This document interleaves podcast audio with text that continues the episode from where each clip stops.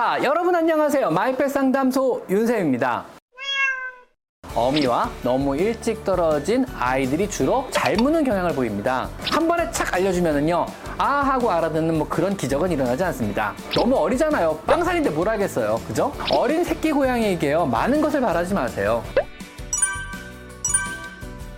자, 오늘은요, 제가 가장 많이 받는 질문 중 하나인 어린 고양이가 무는 것에 대한 이야기를 해볼까 합니다. 대부분의 사람을 잘 무는 고양이들은요, 한 가지 특징이 있습니다. 어미와 너무 일찍 떨어진 아이들이 주로 사람의 손 또는 발을 잘 무는 경향을 보입니다. 만약 엄마와 또 형제들과 생후 3개월 이상까지 충분히 같이 생활한 아이들이라면요 절대로 함부로 사람의 손이나 발을 물려고 들지 않습니다. 적당하지 않은 강도로 아프게 무는 행동을 놀이로 여기게 되면요 형제들 간에 서로 응징을 가하기 때문에 놀이 간에도 무는 강도를 조절하는 것을 배우게 되고요. 또 엄마에게 무언가를 요구하기 위해서 세게 물게 되면요 엄마 고양이도 바로 고양이의 여러 고유 언어와 고유 행동을 통해서 바로 응징을 하며 버릇을 고치게 됩니다. 하지만 너무 일찍 형제들과 떨어진 또 엄마와 떨어진 아이는요 성장 과정에서 이러한 적당히 무는 것 혹은 무는 것 이외의 방법으로 놀거나 무언가를 요구하는 법을 배우지 못했습니다. 또한 엄마와 형제와 일찍 떨어진 아이들은요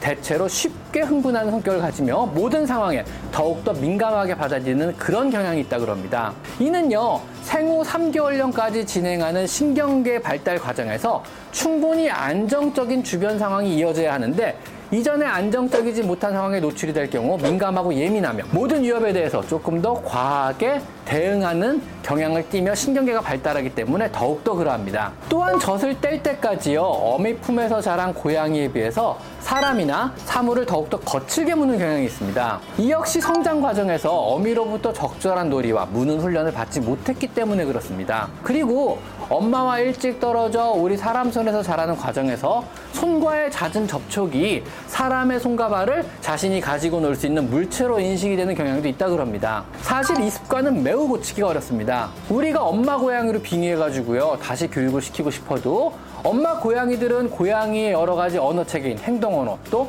페로몬을 사용한 냄새 언어, 그리고 소리를 사용한 언어를 사용해서 야단을 치고 교육을 하지만 우리는 그걸 흉내낼 수 없기 때문에 엄마 고양이처럼 교육은 우리가 불가능하기 때문입니다. 그래서 우리가 사람식으로 못하게 야단치는 것은 그냥 효과 없는 체벌이 될 뿐이고요. 예민한 어린 고양이의 공격적인 성격을 더 가중시키거나 아니면 집사는 무섭다는 인식만 시켜서 신뢰만 더 떨어뜨릴 따름입니다. 즉 문다고 야단치거나 소리 지르거나 때리거나 밀쳐내면 때리거나 밀쳐내면은요 우리에 대한 신뢰만 떨어진다는 거죠. 자 그럼 어떻게 해야 될까요?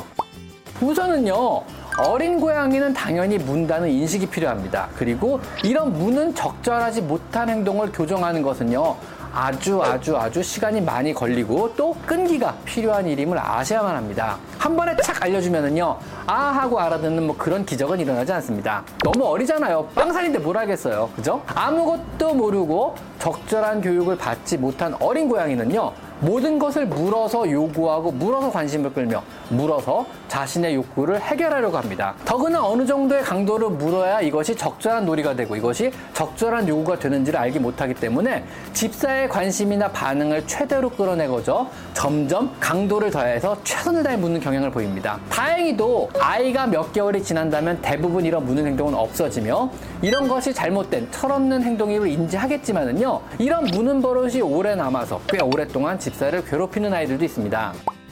손을 물려고 하는 애들은요 절대로 손으로 놀아주셔서는 안 됩니다. 또한 가능한 어릴 때부터 장난감도 얌전하게 가지고 놀도록 유도를 해주셔야만 합니다. 손으로 쓰다듬거나 만져줄 때는요 고양이가 놀려고 안 하고 또 흥분을 안 한 상태에서 만져주도록 해야만 합니다. 귀를 쫑긋 세우고 놀려고 눈을 반짝반짝거리고 관심 받으려고 이러고 있을 때 손으로 이렇게 만져주면 당연히 손을 장난감으로 인식하여 놀려고 덤비게 되는 거죠. 형제 고양이와 엎치락 뒤치락하며 물고 노는 레슬링 행위를 집사의 손으로 하려고 하는 것입니다.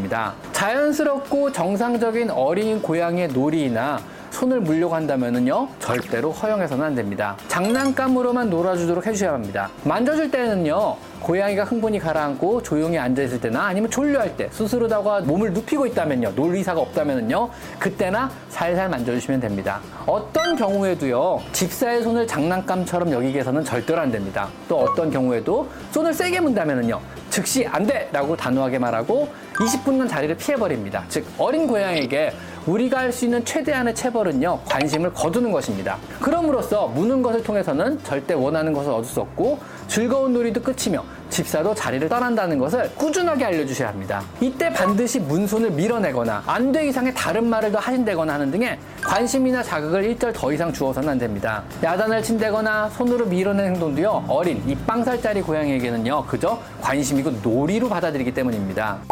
활발한 어린 고양이가 형제와 일찍 떨어지면은요 많은 경우 굉장히 거칠게 놀게 됩니다. 주로 쫓고 쫓기는 놀이에 열광을 하며 무언가를 물고 늘어지는 그런 싸움 같은 놀이에 열광을 하게 됩니다. 같은 비슷한 체구의 형제들과 엎치락 뒤치락하며 레슬링을 하며 기술을 겨루는 것을 못하기 때문에 더 자극적으로 더 단순하게 놀려고 에너지를 발산하는 그러한 행위에 들어갑니다. 하지만은요 이런 행동이 혹시 놀라거나 제재를 가할 필요는 없습니다. 이거는 시간이 지나고 보다 다채로운 주변의 자극과 새로운 흥미로운 것에 눈에 뜨게 되면은요 자연스럽게 이런 과정을 수그러들게 됩니다. 이를 위해서요 이러한 에너지를 조금 더 자연스럽게 발산시키기 위해서 조금 더 다양한 흥미거리와 다양한 장난감을 제공하고 고양이가 타고 놀고 숨고 올라가고 내려갈 수 있는 다양한 공간을 구현해 주시면 더욱더 좋습니다. 여러 상자들이나 캣타워나 숨숨도 좋으며 책장 한 켠은 비워 치워 주시고요. 타고 올라갈 곳도 많이 만들어 주세요. 그러면은요. 공격적인 성향의 놀이보다는요. 다른 모험을 즐기며 자연스럽게 어린 고양이의 거친 에너지를 발산하기 시작할 것입니다. 원래 사람 어린 아이들도요. 적절한 놀거리가 없으면은요. 사고를 크게 치거든요. 이런 놀이 공간을 집안에 최대한 구현해 주시고 많은 장난감을 주셔야 합니다. 안 그러면은요. 비싼 물건을 떨어뜨리며 주인의 손을 물어 뜯어가며 그러면서 놀려고 할지도 모릅니다. 아마 어린 고양이의 이런 여러 행동들이요. 여러분의 생각과는 달라서 당황하실 일이 많을 것입니다. 여러분과 함께 생활하기에 적절하지 못한 행동들도 있을 것입니다. 함께 행복한 생활을 하기 위해서는요. 물론 적절한 규칙과 예의를 가르쳐야만 합니다. 아직 어린 고양이는요. 무엇이 올바른 행동인지 또 적절한 행동인지 당연히 모릅니다. 시간을 두고 천천히 천천히 가르치며 느긋하게 기다려야만 합니다. 고양이가 무엇이 옳고 그른지 알 거라는 생각, 고의적으로 나를 약 올리기 위해서 못되게 군다는 생각도 잘못된 생각들입니다. 규칙을 알려주지 않으면요, 고양이는 어떤 행동이 올바른지 올바르지 못한지 당연히 평생 모릅니다. 어린 새끼 고양이에게요, 많은 것을 바라지 마세요. 못된 고양이가 있는 게 아니고요, 아직 적절히 교육받지 못한 어린 고양이만 있을 뿐입니다. 가르쳐야 알아요. 빵살이잖아요. 그죠? 자, 오늘은 어린 고양이가 왜 무는지, 왜 적절치 못한 행동을 해서 우리를 속상하게 하는지에 서 한번 이야기해 봤습니다. 자, 오늘은 여기까지 마이펫 상담소 윤쌤입니다. 감사합니다.